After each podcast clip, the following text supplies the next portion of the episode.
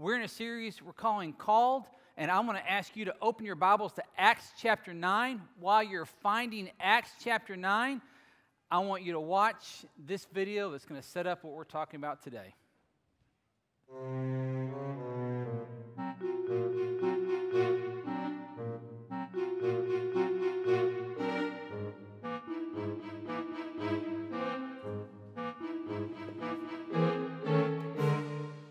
Am starving. Glad to hear it. You're in the right place. Uh, now, I haven't been here before, so can you? Did you want me to help you with some of the selections? Yeah. Oh, I would be happy too. Okay, uh, I'll start off with some.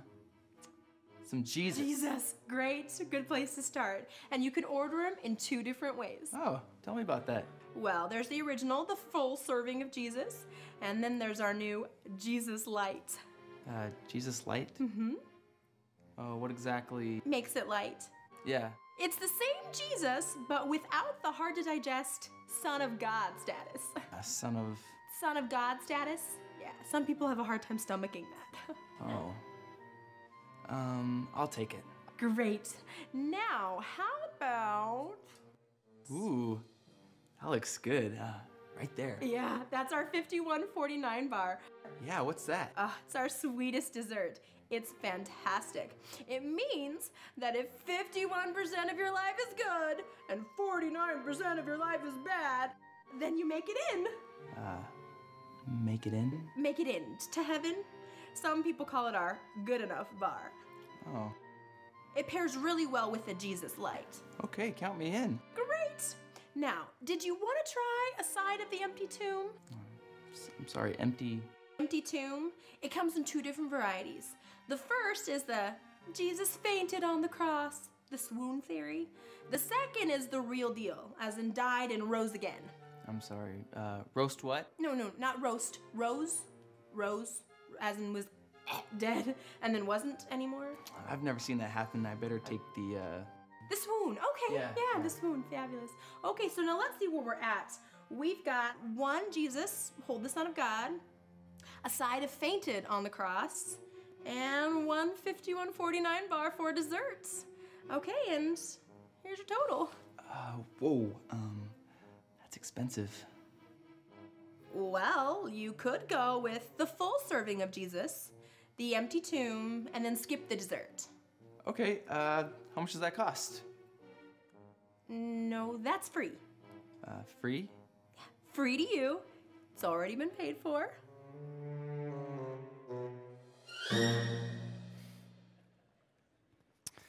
The message is this the call of Jesus can be a hard and difficult call, right? We've been looking at places where people are called into following the Lord, giving their lives to the Lord. And so often, what happens when the call comes in, it's a hard call. It's a difficult call, and the temptation then is to soften the call. And there's many ways that we soften the call. One of the ways that's very popular, and you've heard me speak about this before if you've listened to any of my sermons, it's easy to get caught up in what's called the health and wealth gospel. And the health and wealth gospel is simply this that if you give your life to Jesus, things get nice, things get sweet, things get comfortable. Everything about your life goes in an upward momentum at that point. And that's the health and wealth gospel. And, and usually it's accompanied with lots of material trappings, meaning that you will be successful by the definition of our American culture if you give your life to Jesus. And there are guys out there that you can hear preach this. And my one argument against that is that message may make sense in certain parts of our country, but it does not make sense around the world. And any gospel that cannot be preached around the world is no gospel at all. Any gospel that cannot be preached into every life, into every heart, regardless of conditions, is no gospel worth preaching. And yet we're still going to try. And so today we're going to look at this hard call. And the first thing that I want you to know about the hard call is this God's call will develop your character, not your comfort zone.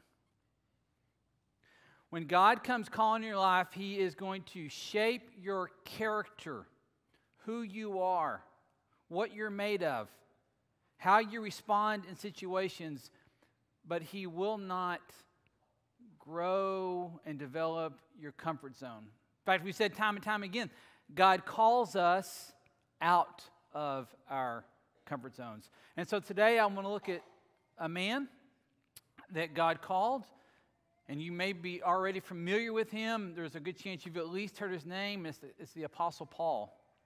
And the Apostle Paul, who ends up writing most of our New Testament, at least most of the, the letters in the, that show up in our New Testament are from him. And the difference with Paul is that he did not begin that way. In fact, he began as a man named Saul. And when he was Saul, he was a Jew born in a city called Tarsus. And that made him also a Roman citizen, but he was a prominent Jew because he was part of what is known as the Sanhedrin. And he was on fire. If you wanted a guy at your church that could be on fire, this was Saul to become Paul. And he was so on fire for the Jewish religion, the Jewish faith, that when these Christians, these Christ likeians that started coming along and they started saying that Jesus is Lord, he said, We've got to do something about this. We're not going to take some tolerance role where it just says, let's just see what happens. He says, we're going to go into motion. And so he gathered from the Sanhedrin the ability and the authority to have papers where he could go from town to town to town and he could actually hunt down and persecute, prosecute, torture, imprison those that held up Jesus as Lord. In fact, the first time that we meet Saul, is when there's a man named Stephen that was a follower of Jesus, and Stephen is preaching the good news of Jesus, and he gets drug in front of the Sanhedrin, and they put him on trial and they accuse him of all kinds of things. And he stands there and he takes it all and he says, and he preaches a sermon back at them that Jesus is Lord and Jesus is right now sitting at the right hand of God. And that throws them into all kinds of fury. And so they drag him out. It's like, this, this trial is over. We've got our verdict. And it basically turns into a lynch mob. They drag him out and they begin to stone him. And what says, what the author of Acts tells us as, they, as he accounts that story is that there stood Paul and he was holding the cloaks, holding the robes of the men that were doing the stoning, giving his blessing and consent to this. So he's on fire. So, with these letters in hands, what he does is he begins this journey and he leaves out Jerusalem and he's headed toward Damascus. Because there's been reports that there's Christians worshiping in Damascus, and he's going to go and stop that. And on the way, he gets his call. And it's a hard call. If you go to Acts chapter 9, we're going to begin in verse 1. Says this Meanwhile, Saul was still breathing out, look at this, murderous threats. Okay? We talk a lot about, about violence in language right now. Paul was very explicit. He's got threats that are threat. He is threatening the life of anybody that holds up the name Jesus. Murderous threats against the Lord's disciples. He went to the high priest and asked him for letters to synagogues in Damascus, so that if he found any there who belonged to the way, and that's what the Christians were referred to, because they would claim, We have found the way whether men or women, he might take them as prisoners to Jerusalem. As he neared Damascus on his journey, suddenly a light from heaven flashed around him. He fell to the ground, heard a voice say to him, Saul, Saul, why do you persecute me? Who are you, Lord? Saul asked. He gets this response I am Jesus, whom you're persecuting, he replied. Now get up Go into the city, and you will be told what you must do. The men traveling with Saul stood there speechless. They heard the sound, but they did not see anyone. Saul got up from the ground, but when he opened his eyes, he could see nothing. So they led him by the hand into Damascus. For three days he was blind and did not eat or drink anything. Paul has just had an encounter with the risen Lord Jesus, and it is totally reorienting his world. Because understand, this is the one that he was in very denial of. This is the one that he was actually saying, when we put, or when the Romans put somebody on a cross, it's finalized. He didn't swoon, he didn't faint, we killed him. He's gone. And you do not put messiahs on crosses if they're real. If they're actually from God, they don't end up there. So, this is blasphemy of the highest order to say that this Jesus that died on a cross, died this horrible death, that is blasphemy to say that he's Lord. And yet, now here is Saul finding himself talking to this very Jesus, being confronted by him, saying, Why are you persecuting me? Can you even begin to imagine the 180 degree flip that's going on in his brain right now in that moment? And so when he stands up, there's a marker of the fact that he just encountered Jesus, and that's the fact that he cannot see. He's blind. And I think there's something powerful about that. What God is doing is God is saying, You can't see what you can't see. And so God is going to remove one of his senses for just a time being, and he's going to let Paul do some thinking. He's going to let Paul do some reflecting. And it's a way of saying, You've been blind to this all along, Paul. You've been blind to this, and now it's time to see it for what it is. And see, what's most amazing to me, and I hope this is an encouraging part of this message to you, is that Paul, Saul, or to become Paul, he is like the least likely person that you would think to receive a call. He, he would not be on any of our collective radars if we, if we all got together and had the big meeting and said, okay, we're going to vote on who's going to be our missionary, who's going to be our preacher, who's going to be the one we send out into the world to carry the message. We would have a long list of people that we knew, that we loved, that we respected. Then we'd have a short list of people that we could tolerate. And then we may have some people on the list that, well, we know they're good speakers. And then we'd have several villains on the list. And then maybe at the end, somewhere, we'd actually include Paul. But we're not going to bring him into our circle because that's way too big of a threat. And yet, to God, He sees us differently. God sees you differently. What appears like throwaway, what appears like disposable, what appears incongruent to us, what appears like trash to us is a treasure in heaven. I've shared this story before.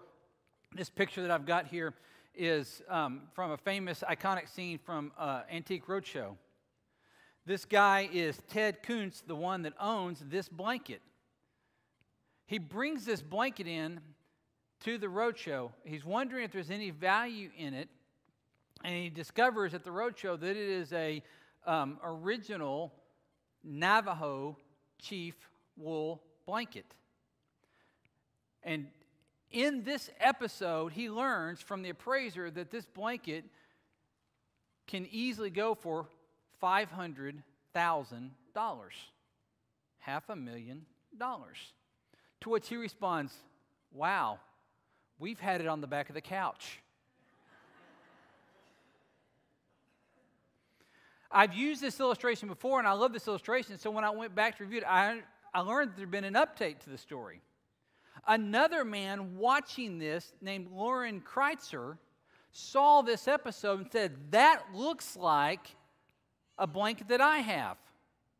And he remembers his mom, or his grandmother, I mean, chasing kittens that had been born to round them up in this blanket. This blanket, or a blanket similar to this one, was one that he, he, they called it the car blanket. That's the blanket they just kept in the car. You know how your car is? It's got Cheetos down there. So he goes, gets this blanket out of the car. he finds an appraiser on his own because he thinks, well, maybe mine's worth something. His turns out to be $1.5 million at auction.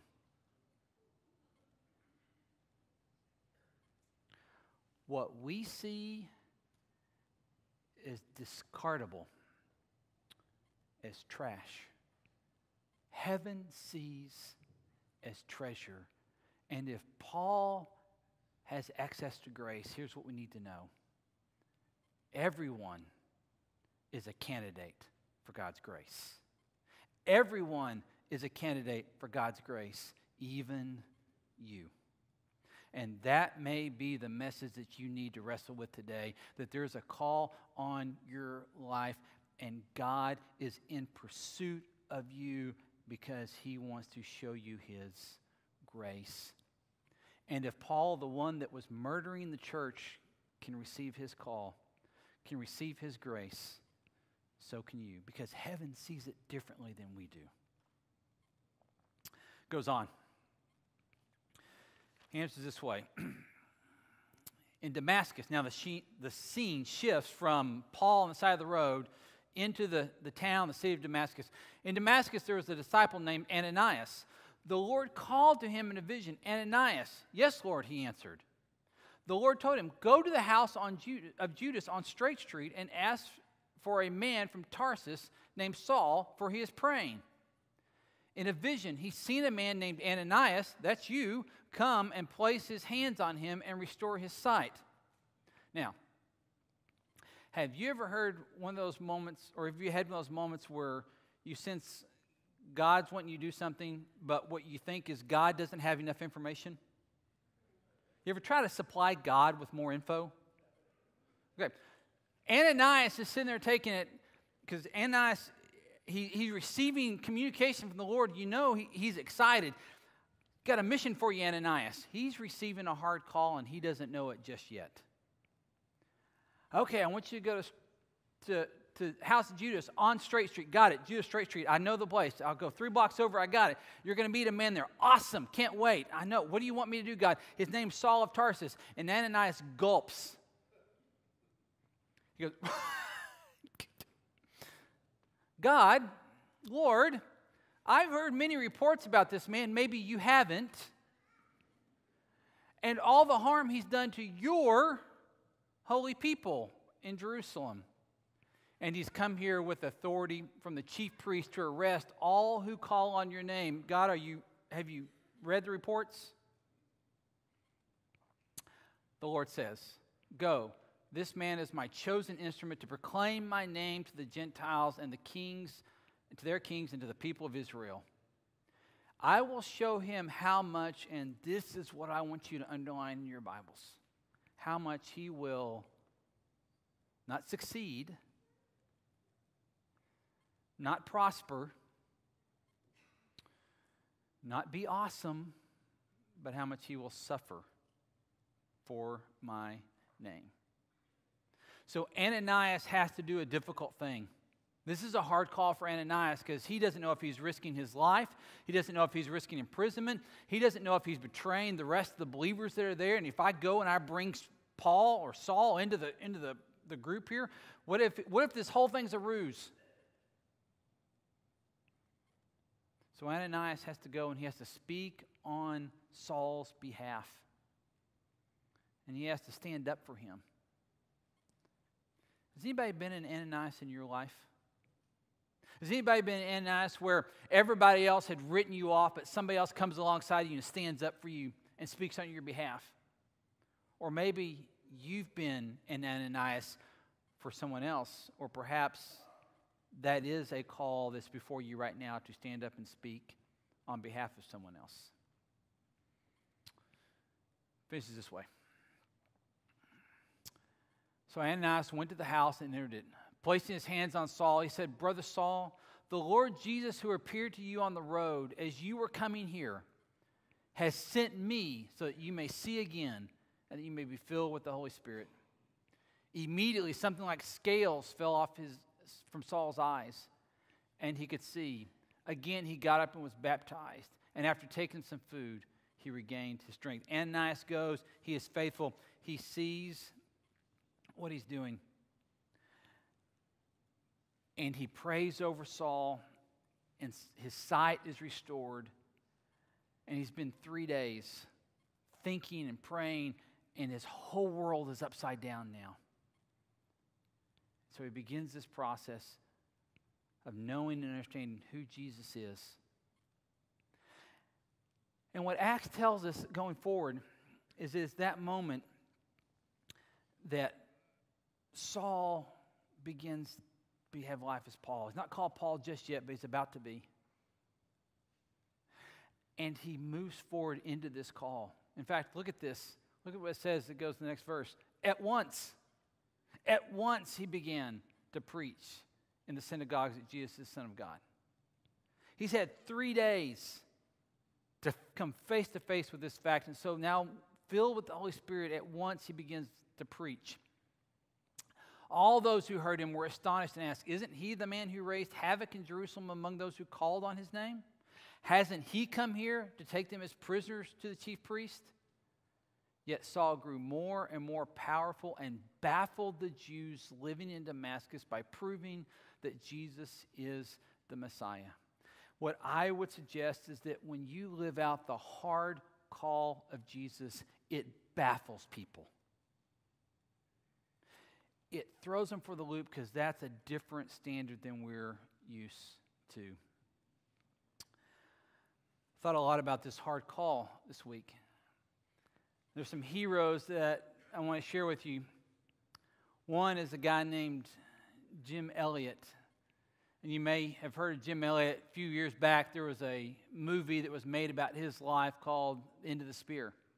Jim Elliot was a passionate young missionary called to Ecuador. In 1956, he and four other men took their families, moved, moved to Ecuador, and began to reach some unreached people deep in the jungle. Nate Spain was one of the men in the group, and he was a Nate Saint, sorry, was one of the men in the group, and he was a he was a pilot. And so, in a little Piper aircraft, they would fly over and they would they located the Auca tribe. So they call it Operation Auca. This was a very hostile group, and they through a loudspeaker in the plane and dropping out gifts, they began to build a relationship. They thought it was going to be safe to land. And so one day they set up, they plan, the five men go and they find a sandy beach. They land the plane on, they set up camp, and they wait for the, the tribe to come greet them. First comes two women and a man, and they exchange greetings. In fact, they even take the man up in the plane and show him what it is to ride in the plane. Obviously, that was his first time ever. And they think they're making some great progress when a few days later, the tribe comes back. It's, this time it's 10 warriors. And they're there to kill the missionaries. And the missionaries had already decided that even though they had weapons with them to protect them from animals, they would not ever, ever use the weapons against the tribesmen because they did not want to kill somebody that did not yet know Jesus. And so they would rather spare their or sacrifice their own lives. So all five men, in a matter of minutes, were wiped out on that beach. You would think the story would end right there, but Elisabeth Elliot, his wife, and the other widows with their families, two years later, they returned and they began to preach the gospel of Jesus. And the tribe came to faith. And we look at that and go, how crazy is it that you would do something like that? But Jim Elliot has this famous quote that I love so much. He says, He is no fool who, grows, who gives up what he cannot keep to gain what he cannot lose. And there's the hard call. Where do you get something like that? The other one I tell you about is a guy named William Borden. This is a picture of William Borden. He graduates high school in 1904 and he is the heir to the Borden fortune made in silver mining. And so he has afforded all the luxuries this world and this country could offer at that time. For his high school graduation, his mom and dad give him a round the world cruise. And something unexpected happens to him on the cruise as he travels around the world. He begins to see people that don't yet know Jesus, and he has a heart for them. And so when he comes back, he decides that when he goes off to Yale, he's going to become a missionary in the name of Jesus. And so while he's at Yale, he becomes, he becomes very prominent on campus, begins to lead a student revival, begins to set up Bible studies and mission groups that are praying for God to overtake the Yale campus and then overtake the world. And when he keeps getting questioned about, about yeah, but you come from some, somebody so wealthy. You know, you've got all the fortune. He decides that he's not going to count on any of his wealth. And so he decides to, to renounce his wealth and not leverage that for his own comfort, for his own good. And so he takes his Bible and he goes and he writes two words in the beginning of his Bible. He says, No reserves. Says he's not going to hang on to that. As his mission work there on the campus grows, he becomes familiar with the Muslim population in China. And God grows that in his heart, and he decides that he needs to be a missionary to China to work with the Muslims and tell them about Jesus. And this is to the contrary of his parents. His dad assumed he would come home to work the family business. He had lucrative job offers coming in because of his family name. And in a moment of personal reflection and commitment once again, as he sets his face to become a missionary upon graduation from Yale, he writes in his Bible, No retreats. On his way to become a missionary, or on his way to China, he stops off in Egypt because he needs to learn Arabic. And so while he's in language school in Egypt, in Cairo,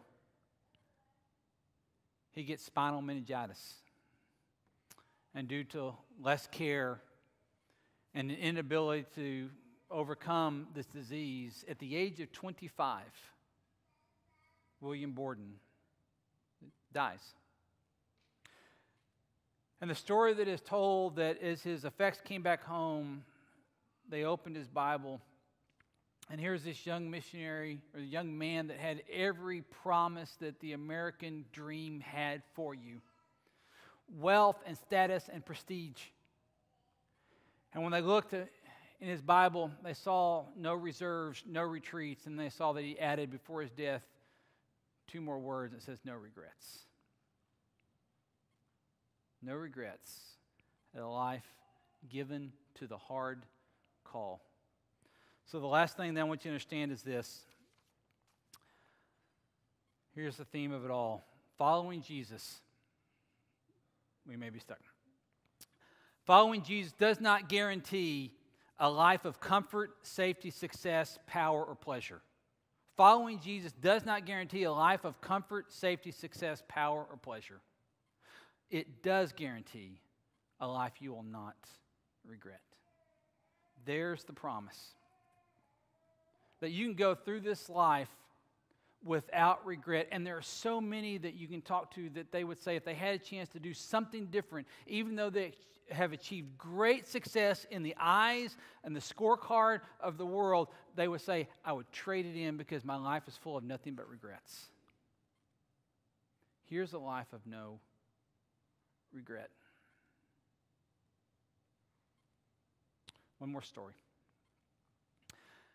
Came across this one and I didn't know this one, but there was a revival that went on in Wales. And these missionaries from Wales spread out. And one of the places these missionaries went was, was to northeastern India. And there in the northeastern India, they found a tribe known as the Gora tribe. And the Gora tribe was a very hostile tribe, much like the, the Auca people. And these missionaries worked and worked and worked, and finally, one family converted. And his name was Nak Singh, the father of this family. And Nak Singh converts and gives his life to Jesus, and the tribe is very upset. And since they're very communal, what it means is if one says that our gods are not our gods anymore. It brings reproach on the whole tribe and everybody because it's very collective and communal. And so the, this is a problem. So the chief gathers around the tribe and they go and they confront them. They're basically under arrest at this point and they drag them out of their home. They said, You will renounce this Jesus.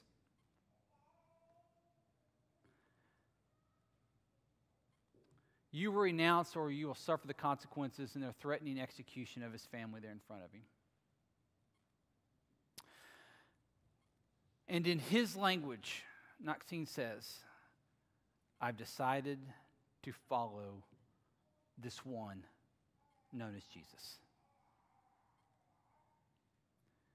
He has two boys. They're executed in front of him. They begin to threaten his wife and say, You will renounce this one. And he says, he says, You'll lose her too. And he says, You are bringing this on all of us, or they say you're bringing this on all of us. And his reply, once again, in their language is, Even if no one goes with me, still I will follow Jesus. And with that, but takes the life of his wife. And they say, We are taking everything that you have in this world. Now we will take your life. Will you follow? Will you renounce this one? And he says these words. He says, It's the cross that's in front of me. This world and all that it has to offer is now behind me. There is no turning back from this decision. And with that, he loses his life. Some of the others, when they heard his story, some of the other missionaries there, they took those words, his final words, and they wrote them in a hymn. The hymn made it all the way to American, was translated. It's, I have decided to follow Jesus. No turning back, no turning back. There is coming a day when we will stand before God. And as we stand before God, we will stand there with Stephen, the first martyr, and with Jim Elliot, and with William Borden, and with Nokseng, and we will stand there in that moment. And here's what scares me to death. In that moment, as I stand among these heroes of faith, am I going to be thinking about all the times that I complained about something? I, I, love you, but every now and then I'll get these emails. The air conditioner was up too high. We didn't sing songs that I liked. I'm not happy about this. I'm not happy about that. And, and please understand, this comes from a place of loving you. In that moment, when you stand there and there's William Borden and Jim Elliot and Elisabeth Elliot and Nokseng and Stephen, are you going to want to have sent that email? Following Jesus does not guarantee you safety, security, wealth, power, pleasure, none of that, but it does guarantee you a life that you will not regret. If you would, let me pray for you. Heavenly Father, thank you for today. Thank you for the hard call that Paul answered. May we respond the same way. Father, thank you for ones that have gone before us and have proven that this is a life worth living. This is a life worth pursuing, and that your grace is so worth it. So, Father, I pray for anyone here that's resistant to the call. Anyone here that's hearing this message that wants to push back and say, it's not for me. It's the demand's too high. The expectation's too much, Father. I, I feel like I'm going to give up so much. Would you show us that it's all for nothing? The things of this world, the things that we cling to so tightly, do not matter. And would you help us to embrace that call. Father, I am grateful that Paul was willing to walk away from the life that he had, a life that was of power and of success and of influence, to live the life of one that was imprisoned and beaten and shipwrecked and outcast, one that was preached against, and one that ultimately lost his life in your name. Father, I'm so grateful that he was faithful to that call because now we have his words and his testimony. And because he encountered Jesus, he told us about that encounter and he preached him faithfully. May we do the same. It's in the name of Jesus we pray. Amen.